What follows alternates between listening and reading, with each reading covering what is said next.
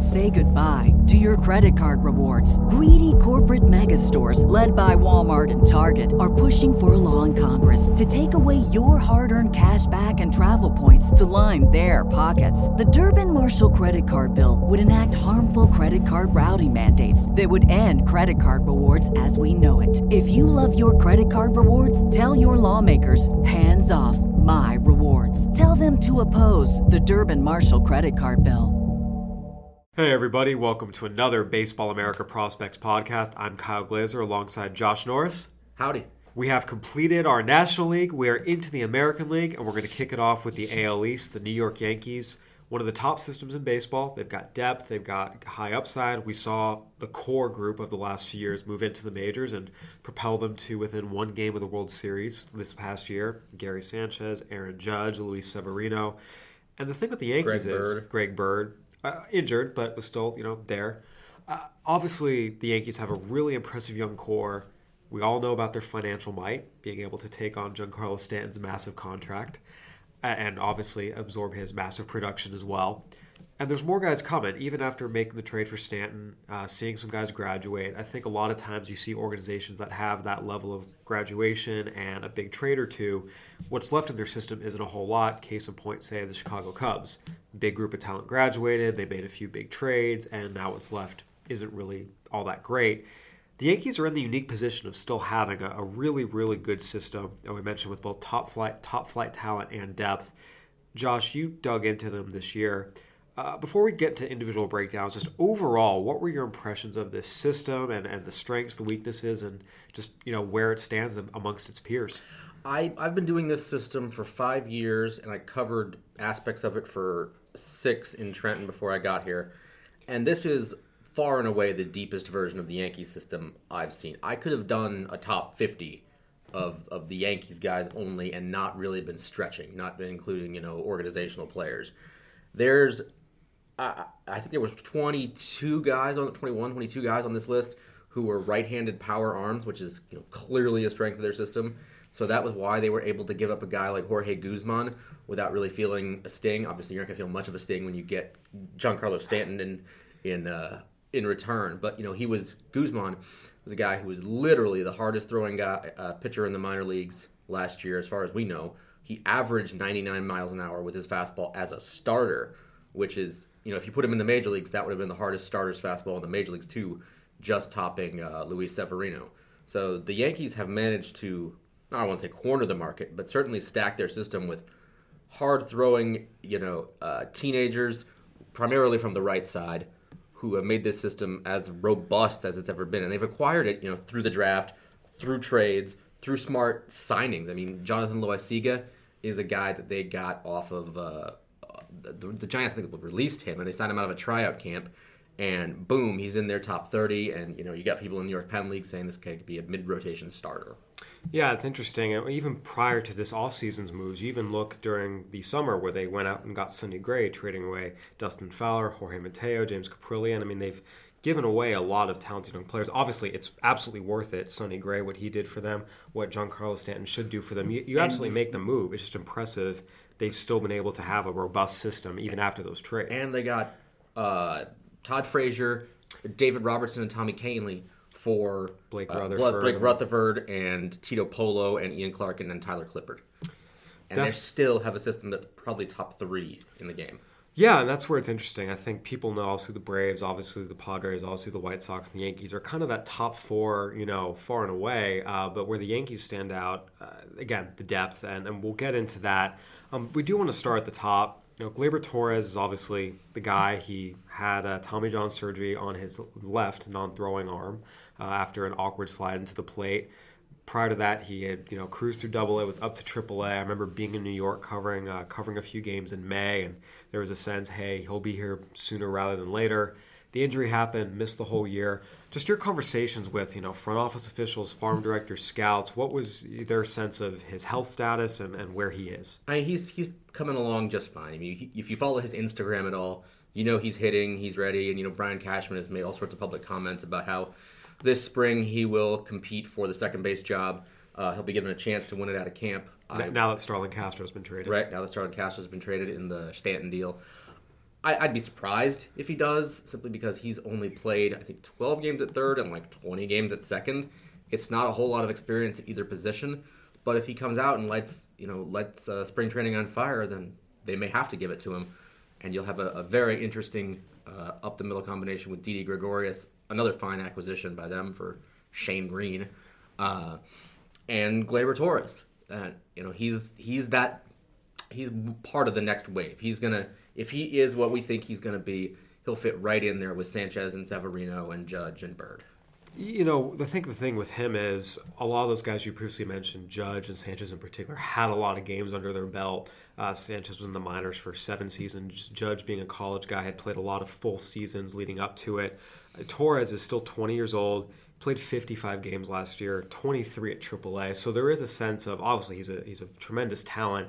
You don't need to be a scout to see it. You go to the field and he immediately stands out as one of the most gifted players on the diamond any game you see uh, at least at the minor league level. But sometimes just the reps and, and making sure everything's fine tuned. You mentioned defensively, you know, even offensively. Again, he had a you know was very good in his limited time, but it was limited time. Right, and you know, at the thing, upper minors, I should say. One thing that stood out to him, uh, stood out to me about him, and this is when I saw him in High A, and when I saw him in Double A. I got I got the series right before he was promoted, so good timing by me. But he is a very smart hitter he can set pitchers up in a way that few prospects do. The other I saw, I've seen do that is uh, Rafael Devers last year or two years ago. You can he, they will go through pitches until they get what they want. I saw Corey Seager do a lot of the same things when he was in Rancho Cucamonga in 2014. Yeah, um, I remember once in the fall league where I think Scottsdale had like two straight games where it went to extra innings, and you almost got the sense that Gleyber just like was was not having that. He want there was dinner to be had, things like that and he's up with I think the bases loaded or something in the bottom of the ninth, and he's facing their the closer for whichever team he's facing, and he's picking through these pitches until he gets the fastball, and he drives it into the gap for a double to win it.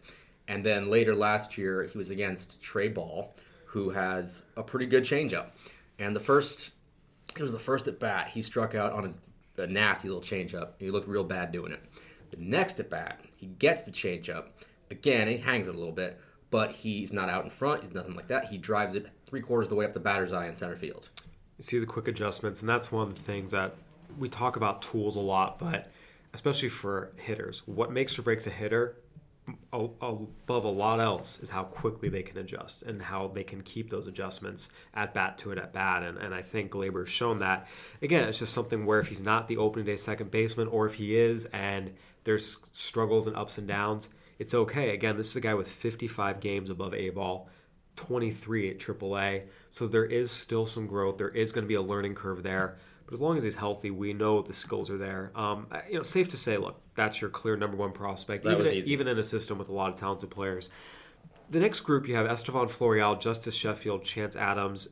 Is that the next tier altogether, or Florial and Sheffield? How, how do you divvy that out? Florial and Sheffield were really close for me do you I mean Sheffield obviously was limited a bit by injury this year and you know made up for it in the fall league, but that's unbelievably premium stuff from the left side. I saw him touch 98 in the fall league with at times uh, I think I saw his best start of his career quite frankly.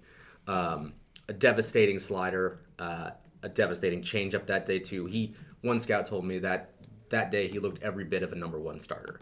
I don't think he is a number one starter, but he could be a two. He could be a three. He's going to be a very very uh, good piece to have. The one thing I'd watch with him, and I'm not sure how much the, the, the oblique strain was affecting him, was he did allow a pretty good number of home run balls last year at, in Double A. So there's that, and then Florial is a tool shed, pure and simple. There was obviously some stuff uh, in his background that was uh, name change, identity questions that kept him from getting the signing bonus he should have received. He got a, a suspension from Major League Baseball for it. Um, but now that he's with the Yankees, uh, he he last year was in his first full professional season, he showed you a lot of things you want to see: range in center field, a strong arm, power, um, hitability at times. He did strike out a fair amount, but you know, again, first full season in pro ball after coming from Haiti, where it's not exactly a baseball hotbed.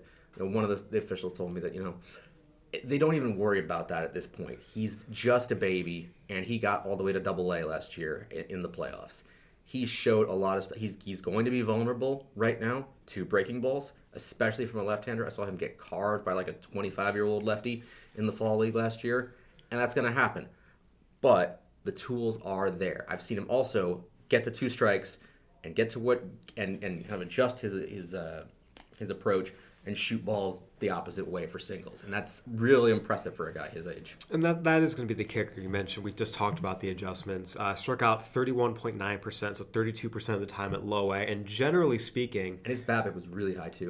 And generally speaking, a strikeout rate, you know, it's interesting. We've seen the strikeout rates at the major league level get higher, and what was previously acceptable, unacceptable is now acceptable. And then there's, in the minors, there's a degree of that as well. But just off some of the preliminary research I've done, a lot of times the guys are striking out. You know, it used to be, God, if you're striking out more than a quarter of your at bats in A ball, what hope do you have? And we found that you can strike out a little more than that, but the threshold is about 28%, you know, 29. Once you start getting into 30, 31, 32, 33, a lot of the track record of those guys don't make it because it, it's, it's an indicative of the amount of holes in his swing that are going to get exploited by high A, double A pitchers. Anytime it's that high at that low of a level, it's concerning. But I feel like talking to scouts and, and generally just the perception of Florial is because he's Haitian, there's an expectation that that can shore up. Now it has to shore up. Sure. And I think it, it's a riskier thing than I think maybe some are taking into account just because they see the skyrocketing strikeout rates at the major league level and say it's not as bad as it used to be.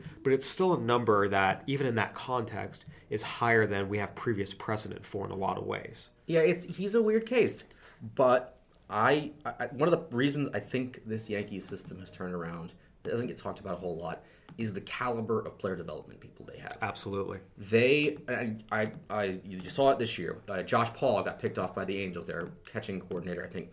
Uh, Tommy Slater, their hitting guy at Double A last year, was you know worked with uh, with Gleyber among others, got taken by the Mets. Um, there's others on. Oh, Carlos Mendoza, their infield coordinator, is with uh, the Yankees now. He's a, he's a coaching role on their staff they've had a really strong player development core, uh, formed by a, a, lot of players who used to be in the system as players, so they know the system, um, and that's helped a lot. And I think some of those guys who are still around will be able to help uh, Florial continue to close those holes. You know, as I look through this list, we talked a lot about the guys the Yankees traded away, but if we turn the clock back even a year before when they were in sell-off mode, also trading Aroldis Chapman, trading you know Brian McCann trading a lot of their their guys. Andrew that, Miller. Andrew Miller. Uh, one of the th- interesting things you look now, their top six, three of them were guys acquired in those trades. You have Gleyber Torres at one, Justus who was part of the Chapman trade, Justus Sheffield at three, who was part of the Andrew Miller trade, Albert Abreu at six, who was the Brian McCann trade. So. You know that's also part of it. You, you mentioned they have good player development people. I feel like system wide, it's been interesting to see the Yankees both make smart acquisitions whether they're selling big leaguers and getting minor leaguers in return, or vice versa, while also improving the players they have. We've talked a lot about Aaron Judge's swing changes. You know, I did a story on what he did at the major league level with uh, James Rowson, who's now with the Twins, but you had an interesting frame by frame piece of everything that happened at the minor league level. Gary Sanchez is another guy who made big strides. Luis Severino is a guy who made big strides. These guys were you know, in a lot of ways, raw balls of clay in some form or fashion. Judge with his size, Sanchez with his, you know, being a 17 year old, 16 year old international sign. I mean, Sanchez was. He was a great prospect, but it took makeup. a lot. But it took a lot of development to get him in. But makeup's a part of, of how good you are as a major leaguer, carrying your approach, carrying your effort level, and I think the Yankees have done a really nice job, you know, strengthening whatever the weak spots are of the guys in their system. Well, yeah, I, I agree. They've the, you talked about the trades that they that they've made. You know, they're I, I think too one of the strengths that they have is the way they evaluate their own talent internally. I saw one guy this year, one of their their officials this year, watching a pitcher in in uh, in low A, and he wasn't just charting every pitch; he was grading every single one on a 2080 scale. So if a guy fastball, 95 miles an hour, 55, grade. 94 miles an hour, 60 grade, whatever. So every single pitch was graded on the 2080 scale, and I've never seen that before done live. Um, it's it's the depth to which they evaluate their own players, which allows them to make some of the trades they do. And we've talked a lot about it. Uh, one of the things that I've learned and seen the more I've been in this job, even previous jobs, but especially this one, is a lot of teams the mistakes that we see trade trades made it's a lot of times incoming general managers or incoming front offices misevaluating the talent that's in house. But generally speaking, misevaluating the talent you have in house, even if you've owned it for three years, that's to me the crux of you know a lot of the bad trades. And so for the Yankees to have that, again, I mean, Brian Cashman's been on the job since I was in elementary school. Yep. So I, I assume he knows their system. Yes, he definitely does. Mark Newman was on the job for a very long time. Gary Denbo was in that system for a very long time, and they just promoted Kevin Reese, who was in that system as a player, uh, to their farm director. Continuity matters. It's a big thing, and the Yankees have it. You know, despite all whatever turmoil has happened with players and ownership during the end of the Steinbrenner years, and obviously manager with Joe Girardi being shown the door this offseason, there's been a stability in their player development apparatus, and I think that has really helped just overall. It's funny if it's if it's going well, it's called stability. If it's going poorly, it's called staleness. This is true. very, very true. It's all a matter of perspective.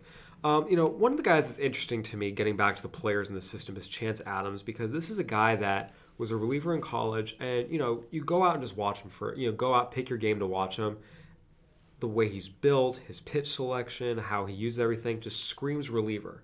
Everything about him to every evaluator, even guys like us. You know, Ben Badler saw him in Double A. I saw him here Triple A. It's like, yeah, that's what a reliever looks like. It's almost Adam Warren-ish a little bit. But at the other end of it, the guy's been nothing but successful as a starter. He's at, done it at the highest levels. You know, at what point do you just say? I mean, I feel like there's a point where you say, "Hey, give him credit and, and let him go out and show you he can start at the major league level." Because I feel like at this point he's earned it, despite you know whatever hesitations there are. What what, what was your what were the vein of your discussions about him as you dove into this handbook process and his future role? Well, first of all, I'd like to say that I'm very jealous of you and Ben Badler because Chance Adams is one of my white whales. I have never seen him. um, I missed him last year. I was on the other side of the country, and I missed him a couple years ago when I was in Trenton. Um, you know, the things about him is he's they identified him almost immediately as a starting pitcher candidate from the, the way he repeats his delivery to the, the arsenal that he has. And when he got into pro ball, they kind of tipped their hand because they would relieve him every five days. So they were getting him on a workload where you're preparing him to be a starter the next year. And the first year went really well, um, despite you know having a far bigger workload uh, innings wise than he had the, the year prior. This year, it was more the same in tri- uh, double and triple A. I was a little surprised he went back to double A, but he didn't have that many innings despite dominating that league. Um, this year, they wanted him to continue refining his off-speed pitches, particularly his changeup, which is, I believe, his fourth pitch. And they asked, uh, they want him to be a little more aggressive. Um, he had a tendency to nibble this year, despite the, the kind of power stuff that he has. So I think that's the final piece of the puzzle for Chance. I was a little surprised too that he didn't get a look toward the end of the year, even as a September call up or anything like that. But it may have been limits. It may have been, you know, they still wanted to refine these things. If they don't, if they don't trade for Gerrit Cole or something like that this year, I expect him to get starts. And if they do trade for Gerrit Cole, I wouldn't be surprised if he's in that deal. It's interesting because again, this is a guy that you mentioned didn't get the call up, which I think you know, you can read into it however much you want. Um, he did throw 150 innings this year, and again, you know, if you look at his entire body of work, it's darn impressive. 31 and 7, 2.33 ERA, 5.9 hits per nine, you know, 0.6 home runs per nine. This, these are his career numbers, right. you know. And it's and again, we saw like, him last year, and it's not like it's it's a guy that has done it all at low at the low A levels. I mean, he's done it double A, done it triple A. We'll see. I, I think there's no question. There's this is a guy who there is a major league role for, but it does seem to me that there's still a little bit of hand wringing over what is it going to be.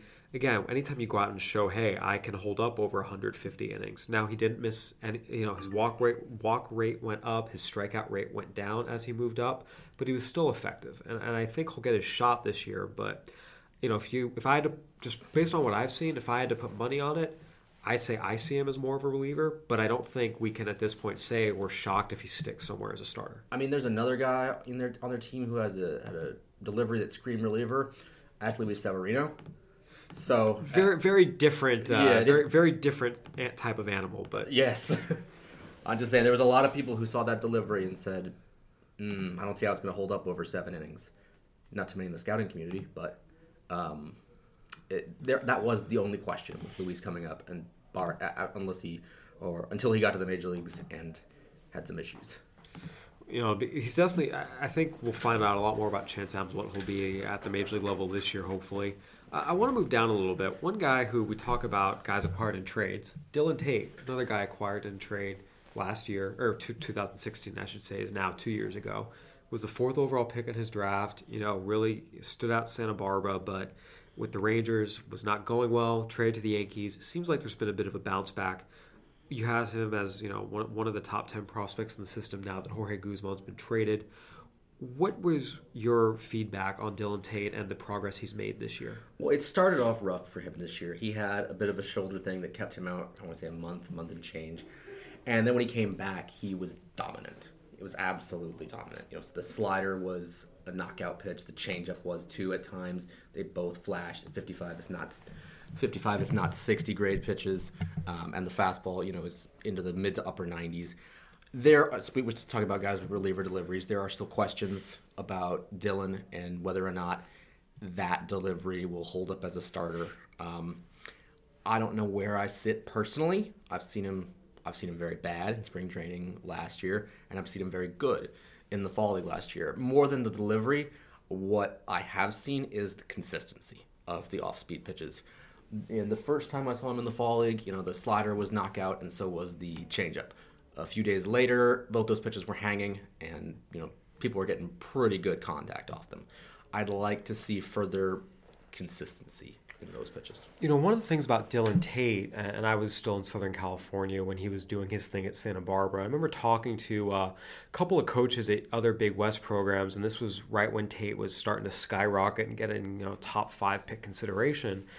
And he was a guy a lot of the coaches said he's good, he's not that good. And part of their reason for saying that was they said they felt like he was a guy that while he had velocity, his fastball was fairly straight and it was kind of hittable. It was one of those fastballs that, you know, the velocity could be, you know, 70 grade, but the way it actually played was more 45 to 50 grade. How has that adjusted his fastball, you know, his play and his angle? How, how has that developed? I think he's got plenty of life on the ball. And I think what happened to uh, what may have helped him in college was that delivery was so herky jerky and wild that it may have created a little bit of deception for the eyes. And you know, college hitters are not pro hitters. not all of them. Not some of them are eventually, but college hitters are by and large not as good as the ones you're going to face in the minor leagues.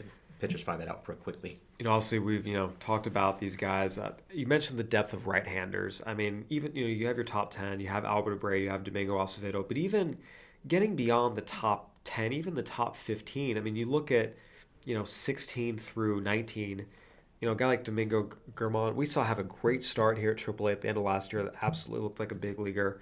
Uh, you have uh, Juan Then, who was a really, really, really interesting riser in the Mariners organization and a guy that quite a few people feel like was an absolute steal to get for Nick Rumbelow. As, as one individual told me, you know, Juan Then is 17, turning 18, 94 with makings of two breaking pitches if he had been a U.S. kid, he would have been considered a, a, probable first round pick in this upcoming draft. And the Yankees got him for an up down middle reliever with Tommy John in his history. Mm-hmm. So, I mean. But, but, before I'll get to those guys, we did skip over one guy I want to talk about. Okay. And that's Luis Medina.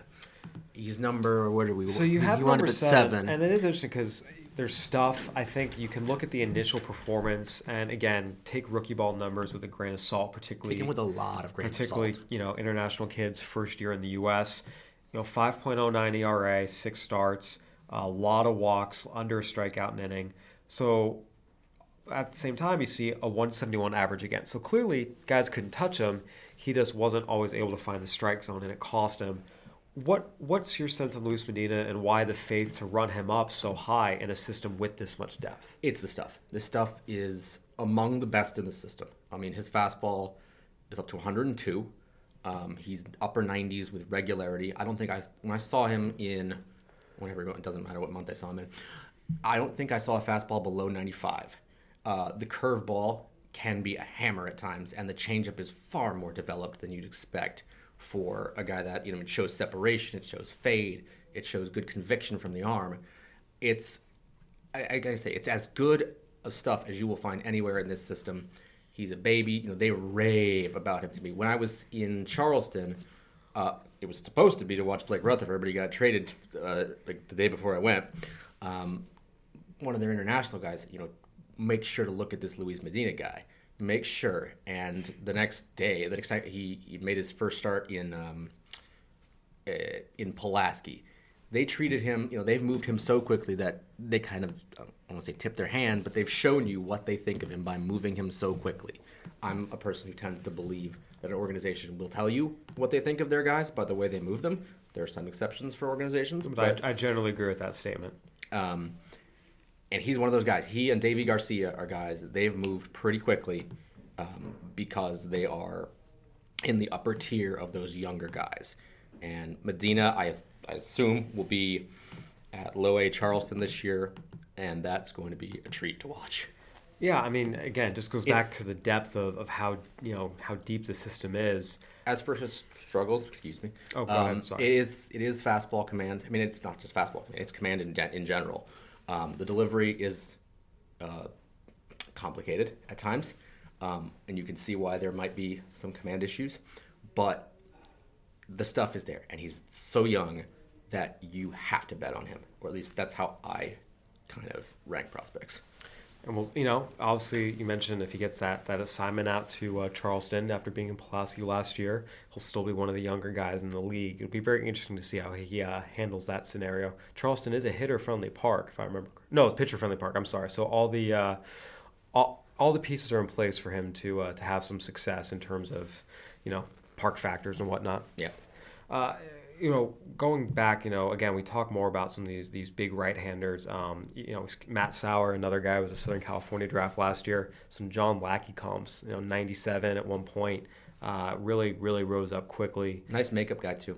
Clarke Schmidt, you know, who has Tommy John coming off, but he was another another accomplished college power right-hander at uh, South Carolina. And then again, Germán, Juan Then, even Glenn Otto. I remember seeing him Team USA a few years ago. Closer Rice, he was pumping heat. I mean, they, there's definitely uh, no shortage of, of power arms here.